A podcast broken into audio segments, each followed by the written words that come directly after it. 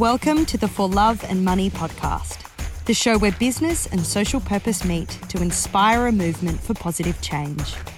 Here's your host, Carolyn Butler Madden. I'm super excited to introduce my guest today, Geoff Manchester, co founder of Intrepid Group. Globally recognized as a pioneer in responsible travel, Geoff Manchester is the co founder of Intrepid Group, the world's largest provider of adventure travel experiences, and director of the company's not for profit, the Intrepid Foundation.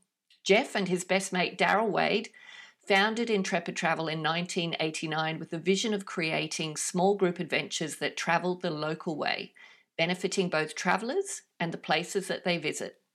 More than a quarter of a century later, Intrepid Travel has grown to become Intrepid Group, a portfolio of specialist tour operators and 23 destination management companies, taking over 400,000 travellers to more than 120 countries on all seven continents and employing more than 2,000 staff in 29 offices around the world.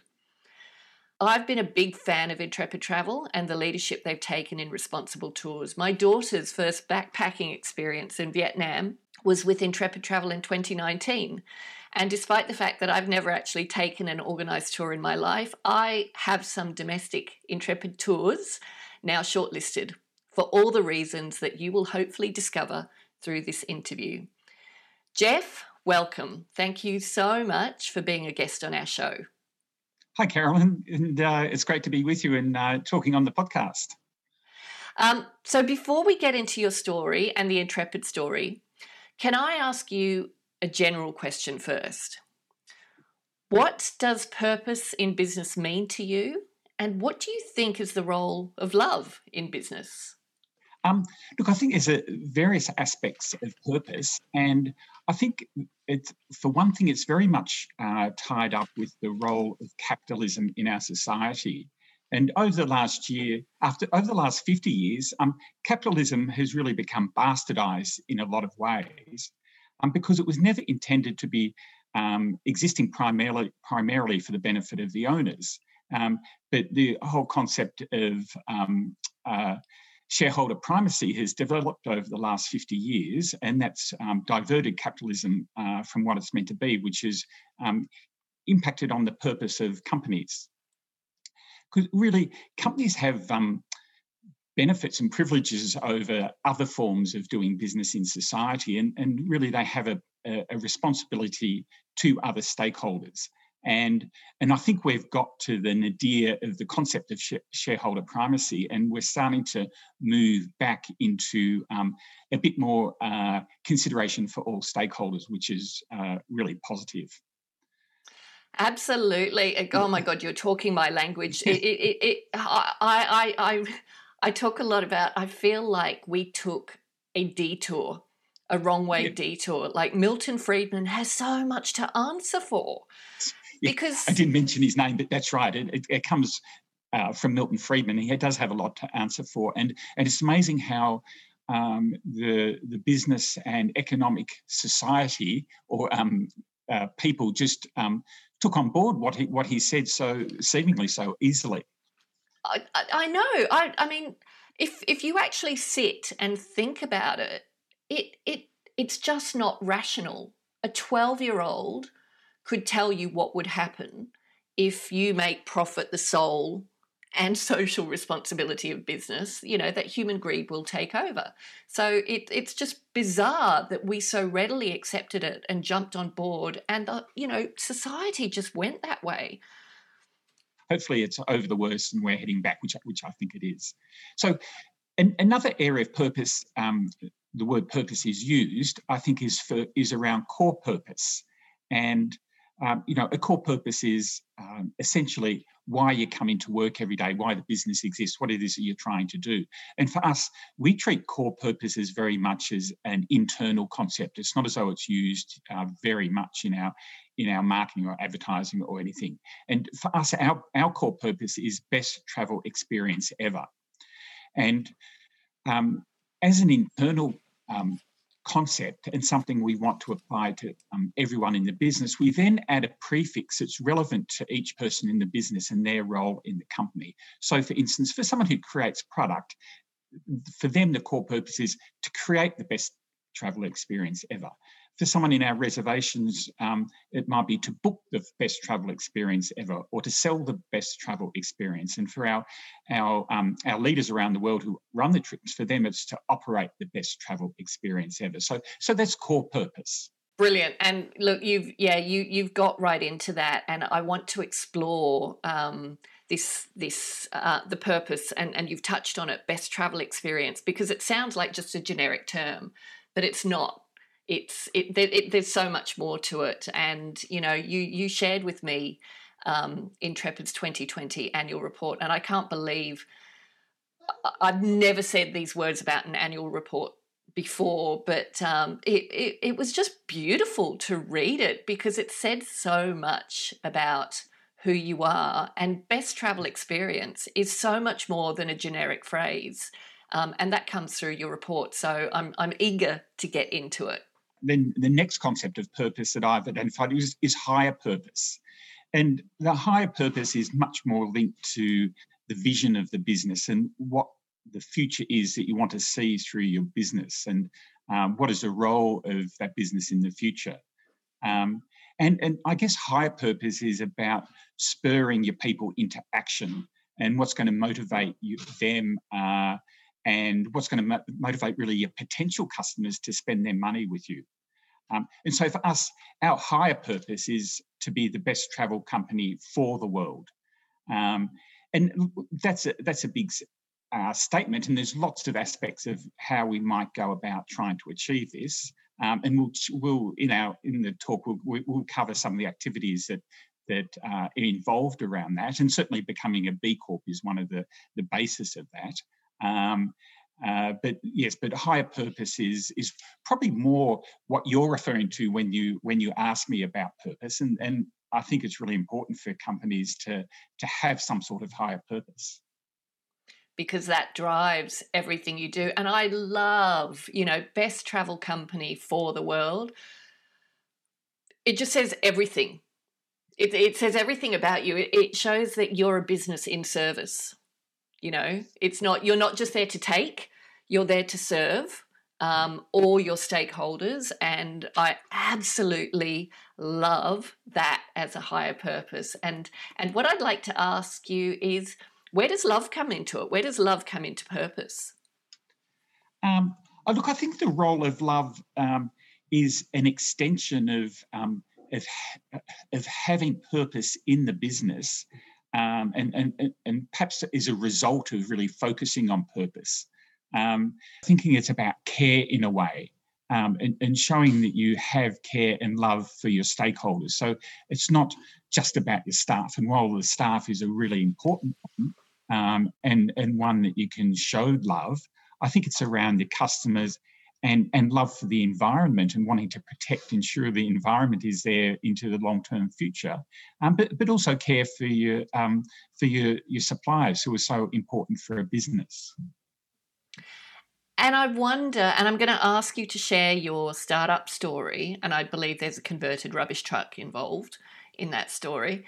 Um, but I, I, I also wonder if you know it, it was your and Darrell's shared love of backpacking and I read somewhere that you know you you wanted your friends to experience it, and some of your friends just didn't have the you know that they didn't have the courage that you did to do independent travel the way you did it and you wanted to give them a sense of the experience you had so you know love comes into play there because it started with your love for traveling yes. style of travel didn't it well, that's right. Yes, very much our love for, for backpacking and wanting to share that with other people because, the, you know, backpacking is not the easiest thing to do. And there's a lot of people who probably aren't suited to backpacking for a number of reasons, whether it's confidence or, or whatever.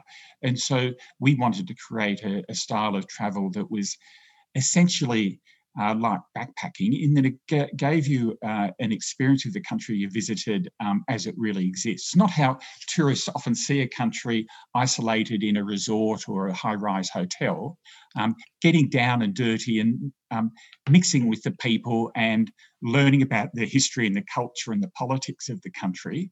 Um, and we felt that um, you know that's what ha- that's what you do when you're backpacking and we felt we uh, there might be a place in the market for a product that did that uh, in an on an organized basis. So that's basically that's what we head, headed out to do. Um, so so taking groups of people up to 12 people uh, traveling around initially southeast asia um, learning about those countries. Fantastic. And so you started in southeast asia did you? Yeah, so our very first destination was Thailand, and I was the intrepid leader in Thailand. So I had um, uh, an opportunity for a while to do the best job in the world because you're traveling around a, an amazing country with people who are, who are on holidays. And so, so um, it's an incredible experience. And so while Darrell stayed back to do uh, in Melbourne to do our sales and marketing and development, uh, and that really worked well. And then we started employing other leaders and expanding um, from Thailand into uh, Malaysian Borneo, West Malaysia, Indonesia, and gradually um, throughout Southeast Asia. And how long were you leading the Thailand tours, Geoff? Uh, probably only initially only for six months, but then in periods each year for a couple of years, I, I would lead uh, lead the trips. But it was never never the idea that I would do that long term because we felt we wanted both of us um, to be in Melbourne to be working on the business and developing the business uh, because because we really needed it to get to a you know a, a reasonable size fairly quickly so that um, so that we knew it was a su- sustainable business. And and how long did that take before you realised that this is this has you know it's sustainable, it's got substance? I guess there was a number of steps, but I guess after um, after six months of running trips, we felt like we were getting a reasonable number of people on the trips, and there seemed to be interest. Although we identified that we couldn't get enough business out of Australia, and started looking for business outside of Australia. But it, it but it was probably three years. So at the three-year mark, we'd seen we'd had really good growth. Um, we were getting uh, distribution through travel agents and uh, direct to consumers. Um, we were getting some sales out of North America and the UK and New Zealand. Um, and at that point, we felt like um, uh, we we had what could be a business. And at that point, we started paying uh, ourselves after three years. Um, and so, and I guess that was a big step, uh, saying yes, the business can afford to pay us now. Um, and and then yes, it just continued to take off from there. So. I'd, I'd love to explore how purpose, um, your higher purpose, has guided and shaped Intrepid um, over the years, like pre pandemic, obviously the pandemic has had a massive impact. I mean, the travel industry is impacted more than any other industry. Um, and, and that's a whole thing in itself. But but before the pandemic, I'd like to start there. How how has it guided you? And I know, you know, the way you've articulated your higher purpose now, it may be a new articulation, but it just seems to me as as I've you know, as I've learnt about Intrepid, it seems to have been the guiding principle um, throughout your business. So I just wondered how it's guided you pre pandemic through the years.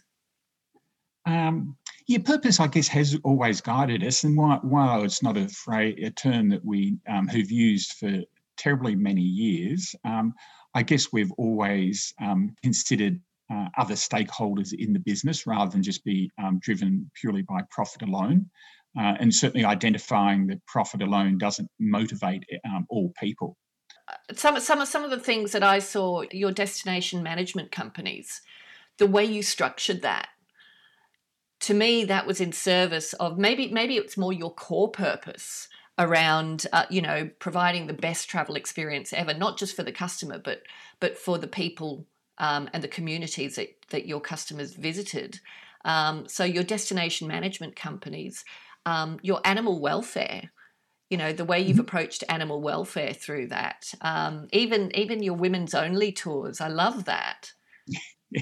Uh, yes, look, I guess yes, they're all manifestations of it. I guess, and um, early on, I guess um, early on, we had a belief that if we were going to make our living out of taking people to uh, developing countries, then we should give back to those developing countries. And, uh, and so we were supporting small local uh, not for profit organisations in Southeast Asia in those first three years before we got paid and before Intrepid was making a profit.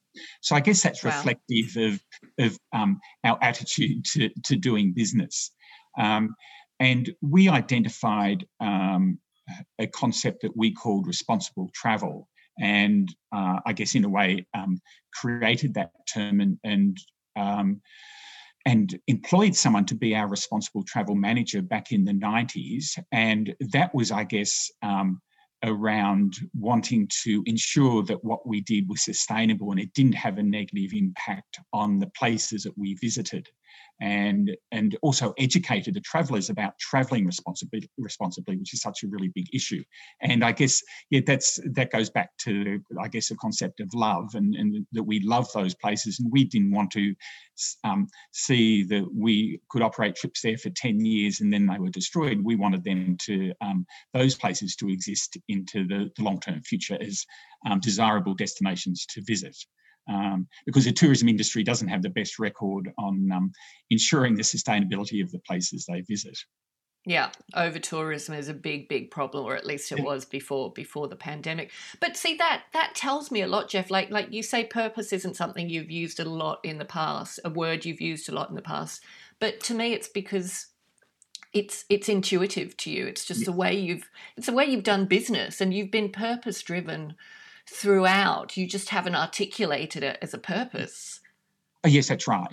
And look, I think um, certainly over the, the last 10 years or so, it's um, shaped our business um, because we're seeing that a focus on purpose leads to leads to growth and profit. Um, and so, you know, a really great example of, of that is that we did uh, research into the uh, the use of elephants in tourism in uh, in Asia, and as a result of that uh, research, we decided uh, we couldn't offer elephant riding anymore. Uh, because I won't go into why, but there's there's a whole story on why you shouldn't be doing elephant riding. Um, but that then became a campaign to um, to um, to encourage other tour operators to start stop uh, offering elephant riding, and that and that's been really very successful. Um, and and that's that's morphed into uh, a concern about the use of all animals in tourism and campaigns to stop the use of all animals in tourism. And while we've invested in that all the way along, it's just benefited us enormously because we're now the elephant experts. So every time an elephant dies, say in Cambodia during um, when there's a tourist riding them, or every time on World Elephant Day, media around the world contact Intrepid because we're the elephant experts, and uh, and so that that um, increases our uh, our profile in the media, um, and it, uh, it it's a, a, message that our potential customers really love, and so it's it's hugely beneficial. It attract it, it attracts people who who share the same principles and values you you do and that's yes. gold, isn't it? That that elephant. Uh, I um I I listened to um one of your podcasts, and someone was talking about a, uh, an elephant video, um, an intrepid oh, yes. elephant video, and I really just because of what what he said, I didn't want to watch it. I just thought it was going to be too sad, and I really resisted watching it until until the other day. I thought, no, I've got to do this, and it was sad, but it was also so happy. Like it was such an emotional video, and you know the one I mean. And yeah. I love the story, um, like the, um, the, the, the the rehabilitation center for elephants, yes. and um, the lady who runs one of them, who they call the elephant whisperer, I uh, believe. Uh, Lek, yes. Yes, yeah, yeah. And um, one of the workers there was was talking about the centre and saying how elephants who have been used for elephant riding tours come here, you know, to rehabilitate, and they come angry, broken, sad, and over time they rebuild trust with humans. They gain weight, mm-hmm. and you know they they have beautiful lives. And she tells a story about an elephant in the neighbors, um, you know, in a neighboring area, um, that being used for elephant riding who kept escaping and coming coming to the resort day after day after day until until the owner said you're going to have to buy this elephant. And the happy ending is they did and the elephant came and lived happily ever after. So mm-hmm. i thought that was such yes. a beautiful story. It is. It's great. Yeah yeah. And it, and and it's those stories who yeah it make it they make up who you are and and who you attract um, and there was another story I heard um, from one of your senior product managers who talked about um, the women's only tour right. in yes. Iran. Can you can you tell us about that? Yeah, so um, I guess I'm not sure why we came up with the concept. It was probably one of our product people who travelled to Iran and other Middle Eastern countries who, who from her own experience, had seen that there's things that um, women do in those countries that we don't experience travelling as a group with males and females. Um, but not only that, also that 65% of our travellers are female. So, so we're looking for things for them to be able to do. And, and, and also there's been a bit of a growing um, market for um, female only trips. So we created three trips, I think, in Iran, Morocco and Turkey for female only trips led by females. And they're able to do a whole lot of activities that um, only females can do within those countries. And you know, it might be something um, very simple like going to a um, uh, a beauty salon with some Iranian women, um, which seems like a really mundane thing. But then the experience of going uh, with these Iranian women who who are, who are covered when they're out in public, but when they go somewhere private, they um, they take off their hijab and they you know they wear beautiful clothes like Westerners, and they're really interested in the same sort of things as Westerners, um, and and and the women get to experience that, and and so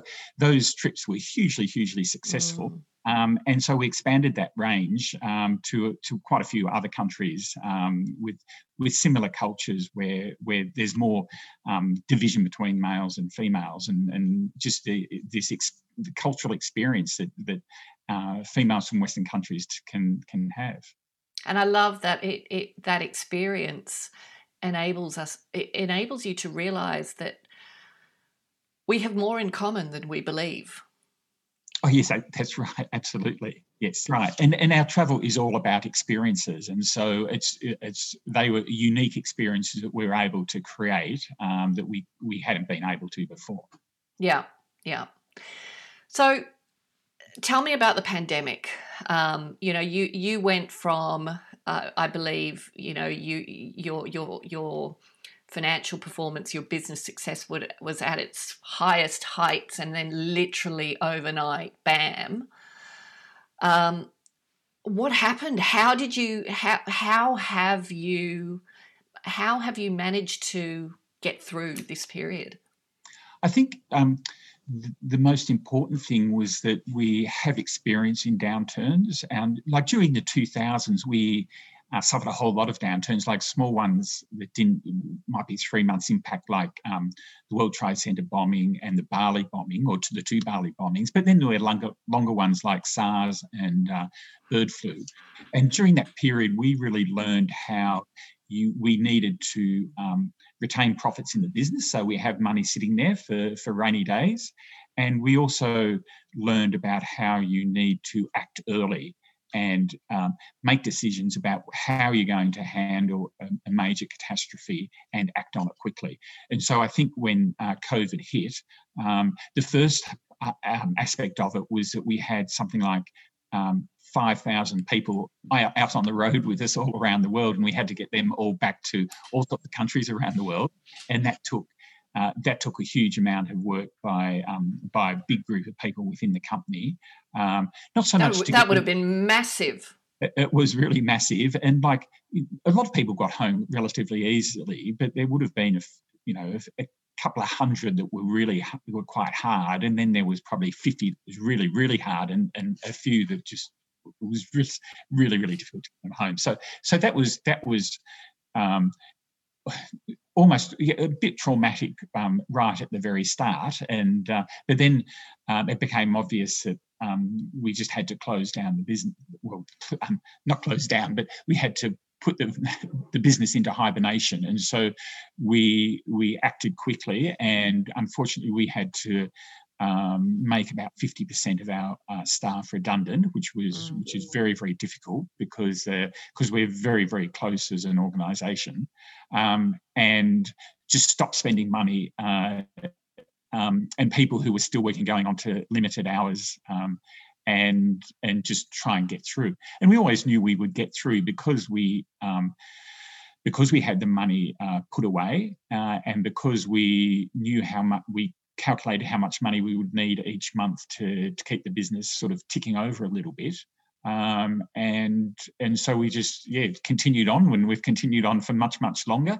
Um, but but also doing new things because we realised we had to do uh, much more domestic travel.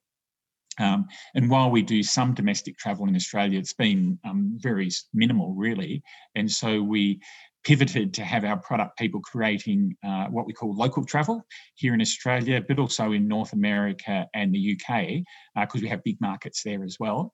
Um, and um, yeah, just creating lots of trips here. But but even that's quite challenging because we need to um, find out what it is that our travellers like to do with us in their own country rather than a, a, third, a third, country. And so, yes, we started creating uh, some new local product. And uh, so we've been creating lots of different styles to try and work out what it is that our travellers would like to do travelling domestically.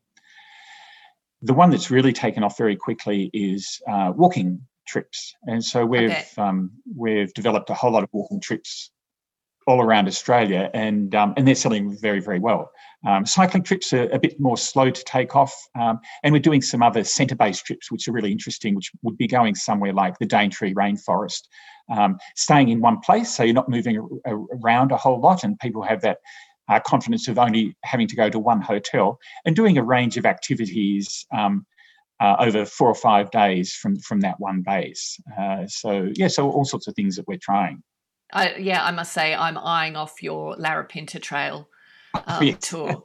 That yes. That, uh, that yeah. I've been looking at the at the Larapinta Trail for a while, and then I it's popped up that you were doing it, and it was like, oh yes, okay, so so that's an exciting one. Do you think how how do you think um, the pandemic is going to change travel in the long term? Oh, I think the, the, um, a couple of ways. Um, one is that people will um, will probably will probably want to do what you could call more purposeful travel, in that they're going because they've sort of um, been cocooned. I and, and they've realised the importance, perhaps, of family and culture and things. That they're going to want to travel in a way that um, that they're experience that is more experiential, which is the way the market has been moving uh, over the last 20, 30 years, moving towards what, what it is that we do. But I think that will accelerate um, over the next few years.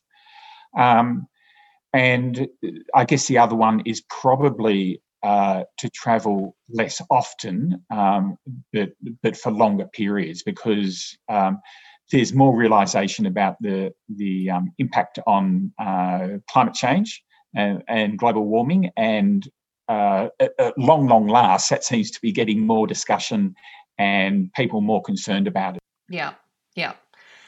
Um, one of the things that really stood out to me was um, through the, I think it was even the early stages of the pandemic, um, but how how how you've your advocacy of responsible tourism in the industry. I mean, obviously you've been doing it for yourselves, but through the pandemic, you you started looking at how you can use your influence within the industry um, for responsible travel on climate change and animal welfare, and I believe as well sharing some of your resources. Is that right? Yeah, that's right. So um, I guess because we, um, you know, we're not doing very much activity at all, and we don't have any money to spend on marketing. Um, we're putting quite a big effort into PR because PR can be very, very low cost, and uh, so engaging both our customers and uh, travel media and even business media as much as we can. And so one of the things that we've done is to release uh, a 10 point plan for a travel company wanting to become uh, carbon neutral. And we have a lot of experience in this because we've been carbon neutral since 2010. Um, and uh, in the last two years, we've moved to um, offsetting our uh, our carbon uh, consumption by 125%, not just 100%. Wow. And then earlier this year, we became the first travel company in the world to base our uh, our 2030 um, carbon projections on with um, science-based targets. And so this new science-based targets is a very important part of um, uh, identifying and proving what you do as a business. And so yes, we're first to do that. And so so we feel um, being carbon neutral, we don't see as being a competitive advantage in the industry. We just see that as something that we we ha- we should be doing, and we want other companies to be doing as well, because the travel industry gets a lot of uh, criticism around its uh, carbon consumption. And so, if we can be uh, helping other companies to just take those initial steps, uh, well, that's that's a really positive move. That's brilliant, and and what it underscores for me is, you know, the the typical um, traditional business is thinks about win lose. You know, yes. there's there's only so much pie, and I've got to win as much of it as possible. Um, so I'm not, you know, we don't lose. And and it, you know, then you move to win win. But I think you've gone that next step to win with, which is if we work together um, to create a better travel industry, we're all going to win, not just the travel operators in the industry, but our customers, you know, the, the, the communities we operate in and, you know, the planet and animals and, and everything. And that that the actions you've taken really underscore that to me. Oh, that's right. And because the the um you know, climate change is a huge threat to the travel industry. I mean, it might be just totally decimated. Um, so there's aspect that aspect, but there's also the aspect of um, of uh, governments could start controlling uh, travel, knowing it is such a big impact, and uh, and really the big impact is around flying. And if somehow we can we can act before governments act and reduce the the carbon impact of flying, well, well that's positive for the industry as a whole. Um, so you know we we've always viewed it that you know we um, we're part of the problem and we should be part of the solution. Mm. Uh, and while we don't sell, while we aren't an airline, uh, everyone who, you know, 99% of people, travelers, would, would, probably take a flight to get to the start of their trip. So, so we need to be doing as much as we can to uh, encourage the whole industry to be addressing carbon so that there's to minimise the threat to the industry. Yeah, Paul Polman, who's the ex um, CEO of Unilever, I know, I know you you know him well. In um, in a speech he gave at an awards um, ceremony a couple of years ago, he talked about the need for businesses to move from CSR, corporate social responsibility, which he framed as less bad, and he said that is no longer good enough. We have to become RSC, responsible social corporations. And, you know, I think that frames it so well. And that's exactly how you guys are showing up. Yeah, so that I guess that's that links to the whole concept of regenerative tourism, which is something that we do, but which we plan to do much more of uh, into the future. And what is regenerative tourism? Well, um, you might know the term regenerative agriculture, which is um, which is becoming quite significant now. And regenerative agriculture is uh, a style of farming that improves the land while you're farming, rather than degrades the land. And regenerative tourism is a bit the same. So it's it's about operating in a way that is beneficial to the local uh, the local community rather than detrimental. And I guess it's a step ahead of responsible travel in that it's um, or sustainable travel, which about doing no harm. Regenerative travel is about improving the places that you visit. And to give you an example of that, um, several years ago in Myanmar, which is a really unfortunate example at the moment, given what's happening there, a few years ago in uh, Myanmar, we worked with uh, an organisation called Action Aid, where we went to three small villages in a remote part of Myanmar who had no relationship with tourism whatsoever. Um, and we helped them to develop a tourism product so that now uh, Intrepid trips go there, um, well, did go there pre COVID um, several times a week. And where it's be- beneficial, it isn't like just we go into a small village and um, have a look around and leave again. And the benefit might be to someone who sells a few bottles of Coca Cola or some water or something like that. It's much broader than that. So, Action Aid, Action Aid have worked to train the people as to um, how to interact with tourists, how to talk to tourism, how tourists, how to lead them on a on a small walk or whatever. They've built um, some accommodation where we can uh, stay. They've taught them about um, how to do a cooking class, uh, all sorts of things, so that when we go and stay for two nights in one of those three villages, um, a whole lot of people in the villages benefit from the tourism from tourism rather than just a very small minority and it's been hugely successful. Our, our travellers love it.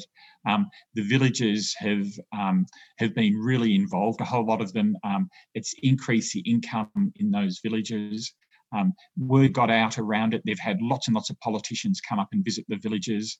Um, when the politicians uh, uh, in Myanmar visit a village, I always give them money to develop something else in the village, and so so that's a, a really positive way tourism contributes to a community, um, and contributes to a community who wouldn't necess- who wouldn't otherwise be involved in tourism, um, and and contributes to it in a way that they have control over and they uh, have long-term benefit over and they want to be doing it as, as much as anything because that's a i guess a core part of it right from the start that they want to be doing it. And so so um, we call that community-based tourism and it's a form of regenerative tourism and it's something that we will um, roll out more and more uh, over coming years as as um, as tourism returns to normal I love that, and it's a great example of how of how um, being driven by a high, higher purpose uh, creates innovation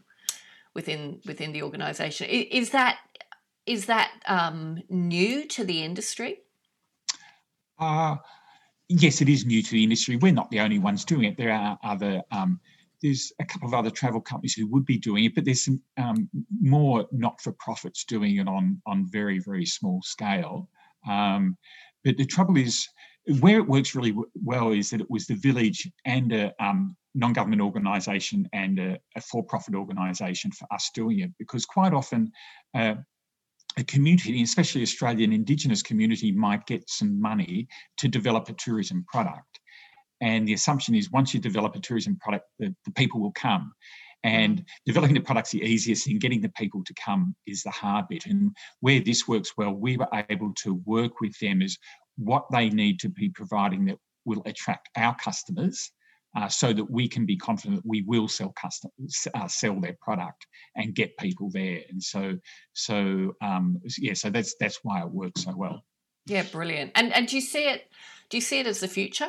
For travel? Like, yes, most certainly, because because I was saying before about people um, wanting to do more experiential travel. This is just totally experiential, and uh, and because as people travel more, I find that they want to get more out of their travel. I mean, you can go and stay in a, a resort in Bali and Thailand and Fiji, you know, lots and lots of times, but often people start to think, you know what's outside the walls of that of that resort and what can be I to be doing uh, other than just sitting in a resort by the pool and so um, so it is the way that uh, tourism is is moving. If you look in the if you look in the um, Saturday or the travel sections of the papers uh, and see what is talked about and what's advertised now, it's no longer about going and seeing the Eiffel Tower in Paris. It's about mm. going and experiencing something with a family in Paris. And you know that's what we've been doing for 30 years, but that's what the mainstream industry is looking at doing now. Yeah, brilliant. And and that's that sort of experience is is where you know people people learn so much more. Otherwise, mm-hmm. you're just sunning yourself on a you know pool deck or whatever it is. Uh, look, that's right, and that that learning aspect of travel is really really important, um, both uh, as at an individual level, but also at a macro level. Um, I've I've been going around the world the last 15 years, um, uh, saying that every American teenager should be sent to Egypt to learn how welcoming Islamic people are, because in Egypt and lots of other places they are as well. Because if if they learnt about that, they'd be less scared of Islamic mm, people, and that would God, help yeah. to solve a lot of problems that exist in the world. Oh, one hundred percent. I, I, I, when I um when I left school, I finished my schooling in the UK, and I was I meant to go to university, but I started traveling, and right. and you know backpacking, and I I just I didn't even travel for that long, but the short time I traveled, I learned more about myself and people around me, and yeah, it, it's it's the best university you can ever go to. I think traveling, and particularly independent traveling or experiential traveling. Yes um, and yeah, regenerative regenerative tourism. Americans, Australians, so yeah, our our young people need to really get out there and and learn from others. Oh, that's right. And look, even um, you know, we, have taken our when our kids were young, we took them out of primary school for a term to go travelling, and and the the schools are very supportive of that. Maybe not so much in secondary school, but it's certainly primary. The, the teachers know that yes, they might miss out on learning a little bit, um, but they're just learning so much more and becoming such more independent people uh, by going and experiencing some other part of the world. Absolutely. Um, I want to talk a, a bit about um, who your identity, Intrepid's identity. You know, when it comes to purpose, everyone talks about why. Start with why, and I'm a big fan of Simon Sinek and and mm-hmm. the whole principle of why. But I think there's a missing part, and that is who, because I I feel that purpose is so much about your identity, who you are, and um, starting with knowing who you are um, in terms of your narrative and your worldview and your beliefs because that is going to drive your why. Seth Godin talks a lot about people like us, and I talk a lot about people like us. He says, you know, um, from a marketing perspective, people like us do things like this.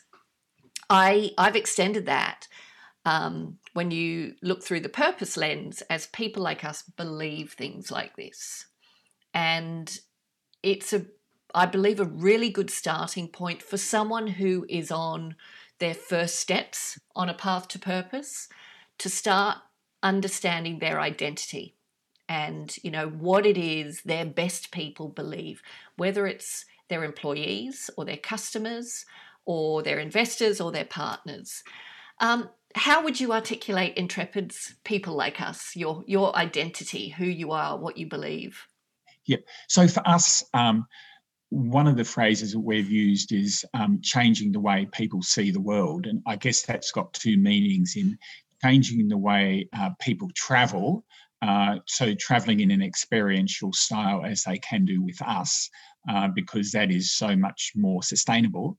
But change, um, but traveling so that they change their view of the world and and uh, so that their experience they experience things which makes them less fearful um, because fear is obviously uh, a uh, something that is behind a whole lot of people's attitudes and feelings about things. So, so um, reducing fear is is very valuable. So, um, so I guess for our, our our motivation is is in those areas, I guess. Yeah, fantastic. And and so the people who join Intrepid Travel, your your people, your team, um, your employees, the people in your destination management companies, um, does it does it change the way I, I, guess what I'm getting at is uh, does it make them more emotionally invested in the company than just a standard company? Oh, look, absolutely. Um, it, it, does because they feel like they're part of um, something that is doing good for the world and that they're contributing to um, just the immense joy our travellers get out of their travels. Um, and so yes, so they that really becomes part of them, and and their contribution they see is really important, um, and so uh, so that's really important for the business because that's that's engaging people. Um, and probably in some ways more so for um, our people outside the developed countries in, in our destination management companies because um, we're we're employing them uh, in this. We're employing them, I guess, treating them. To use a really basic word, in the same way as we treat people in developed countries, and that is is so totally different from uh, the way people are often employed in, in developing countries, which is really sad. Um, mm. But it but it's things like, and it can be quite hard. It's things like um, enabling people to think for themselves, and, and in, in some countries you, you just don't as, do that as an employee, and it can get very frustrating for us because they only do what they're told.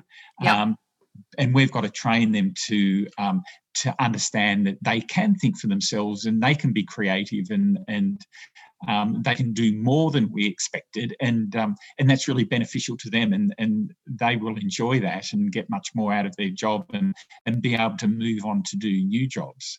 And and we see that so often. We'll have um, in a place like Kenya. Uh, so in Africa, we we do um, overland trips on these big trucks that carry about 20 people. And we've had instances of someone who will join the company as a mechanic. And so they work in our workshop and they repair the trucks. And they see our leaders working. They they want to become a leader. And so um, they do their training and become a leader and they then they start leading groups of people all over Africa and running trips, which is just a, a huge step forward. But then some of those will then go and work in our office in in managing our operations or in our product or whatever, uh, and and just developing as people and and and uh, you know that for me that is hugely rewarding um, and that's making the company really successful yeah, and it's life changing for them. Is it is life changing. And yes. you talked earlier about the intrepid family. It, it, must feel like a family, which is why it must have been so hard, harder than most companies to have to let go of people when the ah, pandemic oh, yes, hit. Yes, absolutely. And and look, a lot of people work for us for for many many years, especially in again a lot of the developing countries where um, well, you do you do still uh, tend to stick with a company much longer and not move about as much as people do here. Um, and so, yeah, so that that has been really hard, but also especially in those countries because they don't necessarily have the social support that we do in um, Australia or you know US, Canada, or U- UK. Yeah.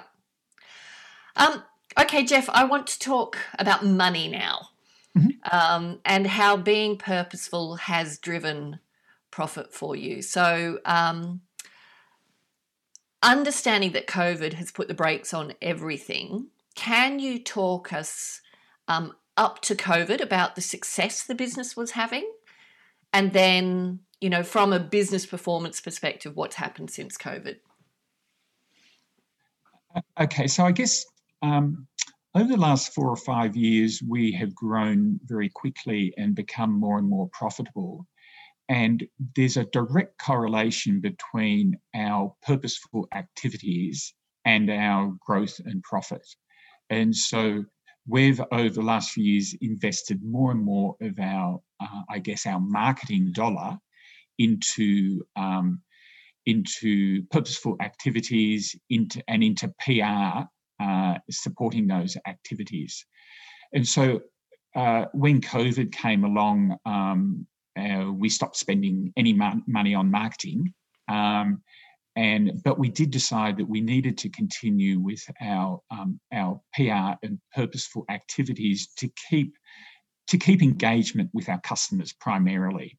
Um, and because people people at home they've probably got more time to read the things that we publish uh, than they did before, and so um, so that's why we've continued on with with um, publishing the the ten point guide to carbon um, uh, becoming carbon neutral and and our other guide around um, uh, the use of animals in tourism. So so doing those things uh, on an ongoing basis so that when um, uh, when COVID does finally finish, uh, people will have Intrepid in mind and be ready to decide, oh, yes, I, I, I want to travel now. Oh, yes, I want to do an Intrepid trip because I've seen what they've been doing over, um, over the last 18 months and uh, I really want to support that. Yeah, brilliant. And, and, look, you mentioned marketing, so I'm, I'm, I'm going to dive into this now. Actually, you you put customers at the heart of your social storytelling. Can you tell me a little bit about your hashtag Be Together campaign?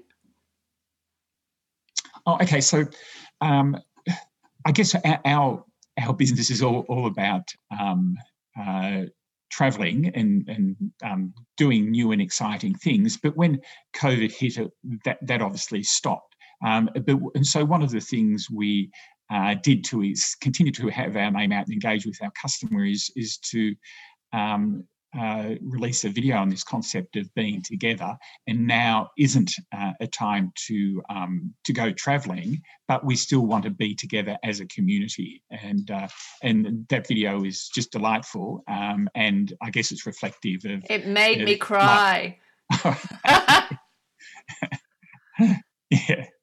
And then all the letters the, that that your um, intrepid travelers have been writing to each other.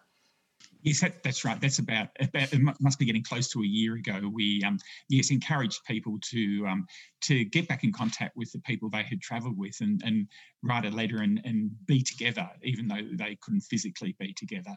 And you know, I guess that's one of the other real joys we get out of um, having people traveling with us is that people do create lifelong friends. So, you know, you travel in a group of 10 to 15 people and they'll come from all around the world. And, um, and you know, so and, and, people identify that as being really valuable. So they're not just traveling to a, a country uh, that has a different culture, they're traveling with people from cultures as well. And, and often they do become a lifelong friends. In fact, um, a couple of years ago, um, uh, I did a trip in Costa Rica with my family, and there was three women on that who um, met on the Intrepid trip, and they every year they um, negotiate and work out a destination and they go on a trip together. I love that. That's so cool. Yes. and yeah. and it's not surprising because it goes back to your people like us. You know, because yes. Intrepid is so clear about who you are and what you stand for that you attract people like you. And so you have common values in your tour group. So it's not surprising that, you know, um, strong friendships are made. Yeah, and that's that's that is right and, and and it's really reflective in that we have a wide a range of age groups traveling with us uh, so, you know, on a, I guess most of our customers are in the sort of 25 to 45 age group, but we get younger people and we get lots of people in their 50s and 60s and 70s. And sometimes younger people a bit concerned about traveling with the older people, but it is never, never an issue because everyone realizes they are people like me and, uh, and they have the same attitudes and they want to do the same things and they have a great time together. Absolutely. When my daughter did it, she was 19 or 20 uh, she was the youngest person in her group, but um, you know she she made friends easily um, with with people of all ages. I think there were a couple who adopted her as their. well, that's what usually happens. That's right. Yeah. There'll be a couple in their sixties, and they will uh, adopt her for the time. well, we had a we, um, as a family we did a, um, a sailing trip in Myanmar a few years ago, and there was only there was four of us and three others, and there was quite a young girl on the trip who was about 19. And at she she told us at the end, at the start of the trip, she said, uh, she no, she didn't say she felt. I don't know what it's going to be like traveling with his family on this confined space of a yacht. And she said at the end of the trip, she felt like she was part of the family. I love that. Yeah. That's so, so, so cool. Profit through purpose, profit with purpose. Let's talk about this. I love how Intrepid phrases this on your website that profit and purpose are a package deal. Can you can you talk a little bit more about that? I, um, I guess I can, but I guess it goes back to to the last few years of of us focusing more on purpose, and that has driven profit. And for us, profit is really important. We've got to be a profitable company to exist into the future. We have to be a profitable company to enable us to grow. Um, and you know, while people would question the, the, the ideal of growth, growth is um, enables us to um, offer more styles of travel and more destinations. But even more importantly, it offers us the chance. It gives us a chance to offer uh, growth to our people so that they can be doing new and interesting things. So, so growth is really important, and profit is really important, um, and uh, purpose drives them. And and so, um, you know, we can use our profit to do more purposeful activities, which will in turn uh, drive our, our growth and profit. They just they just do, do go hand in hand. It's been proven for us, and um, and it's what we do now. So and uh, so, why do you think there are two parts of that that I that I want to just go a little bit deeper on? Why why do you think it, the evidence is there that purpose, true, you know, meaningful, genuine purpose, um, companies that are purposeful through their actions, that that drives profit, and yet why is there such hesitant hesitancy? in the business world to step onto that path. It's like they they are so connected to the idea of it's all got to be about profit. What, what's stopping it? Do you think? I think uh, one of the big issues is short termism, and, uh, and and that's such a huge issue. And for us, I think we've always had a long term view of what we're doing as a business. Um, it, that's just the way we are. And that is so beneficial because you're willing to do um, something that's purposeful that isn't going to necessarily give you um, a growth spurt in the next three months, but it'll give you a growth spurt over the next three years or five years. Um, and so, yeah, so it's a bit of a leap of faith for, for a business to divert funds from some other activity to um, to something that might be uh, might be a bit more purposeful. Mm. And I guess, uh, you know, there's lots and lots of examples, but but one uh, that's fairly important to me was um, you'll remember back, I think in about 2015, there was a really bad earthquake in Nepal, and um, and we discovered at that time that we take more our our local destination management company there takes more people trekking than any other business in Nepal. So we realised we were quite significant to it, and we uh, made a commitment to really um, put a lot of effort into Nepal recovering from the uh, earthquake because one of the issues is can be that when there's a major disaster in a country, people just put it off their radar. And so they might not think about going there for three or four years. But we wanted Nepal to um, to get back on its feet really quickly because tourism is so important. So we um, we took some journalists over there later that year to show them um, the recovery process and that Nepal was going to be ready for the uh, for the following year. Uh, and we also, although we didn't pay for it, we also helped to organise um, some Japanese engineers to go over and assess what needed to be done so repairs could happen more quickly. Um, and uh, and so while it was an investment for us to um, to take these journalists over there, take them travelling around Nepal for a little bit. Um, it, it, um, it, paid for off us enormously. So over the next few years, our um, our ranking in terms our um, our Google ranking for Nepal went went up really high, and our search engine. Uh, uh, search search for Nepal was really high for us, um, and two years later, our our sales to Nepal were going through the roof. Yeah, brilliant. Hmm brilliant and and that's it i mean there there are um, some people I, I, I call them the the purpose purists who say you know you should you should every business should do good but they shouldn't expect to get anything out of it and i just for me intrepid is such a great example because i don't think those people are thinking big enough because when you are having positive impact on the world um, if that is what is driving your business success, then it enables, as you said before, it enables you to scale your impact and create more positive impact. That's right. And so, you know, every traveller who is travelling with us maybe isn't doing something that's less impactful, which is um, uh, which is really positive.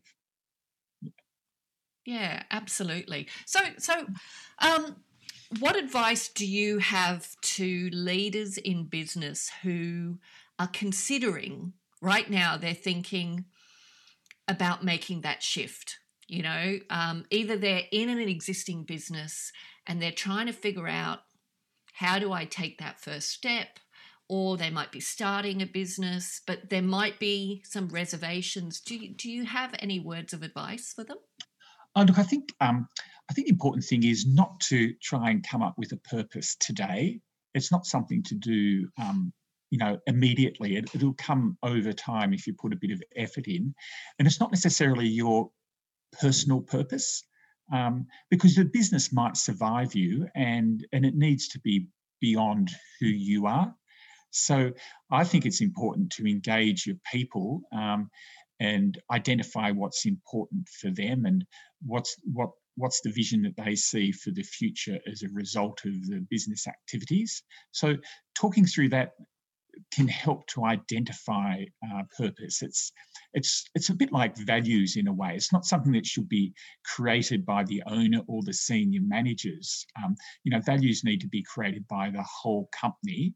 Um, and then they'll reflect the diversity that you'll probably have in a company much more that you will have in, in the owner or in the senior managers. So, um, so um, and, and then I guess um, thinking long term, um, which we've talked about, you know, it's going to, it might take some costs now, um, but it, but it's always, it will pay off in the future. Um, yeah, so, so, so really exploring over time. And, and I guess the other thing is to, to, to consider um, the use of external consultants because there's lots of people out there who can help an organization uh, to find their purpose. There's lots of books out there of course which can read about purpose now which are really useful but but having someone who who does that on a regular basis can help help draw uh, that purpose uh, out that, that, that, might already exist in a business, um, mm. um, but you just haven't yet identified it. Uh, it, it, can be how the situation is quite often. And that that's so true. It's got to be true to who you are. It can't be manufactured. It can't no. be marketed. It's got to come from you know from a truth even if it's a seed of a truth, but it's got to come from something that is real. Otherwise, it's going to go nowhere and and and it's got to be real and you've got to believe it with your heart and soul so that um, you'll stick with it no matter what. So even if you're going through a, a covid um, you continue to hold your purpose as the most important thing. Brilliant brilliant. I have one last question for you Geoff. Today the year is 2021 we have nine years until 2030 the target mm-hmm. date for the UN Sustainable Development Goals, which you mm-hmm. are totally aligned to. We are the generation who can do something about the future. Future generations won't have the chance that we have today. What is your message to your fellow um, human beings in business? Uh, I guess um, my message is that um, business and uh, business and capitalism is a, a, core part of society. It's not separate from society, and it needs to contribute to society the same as other parts of society contribute.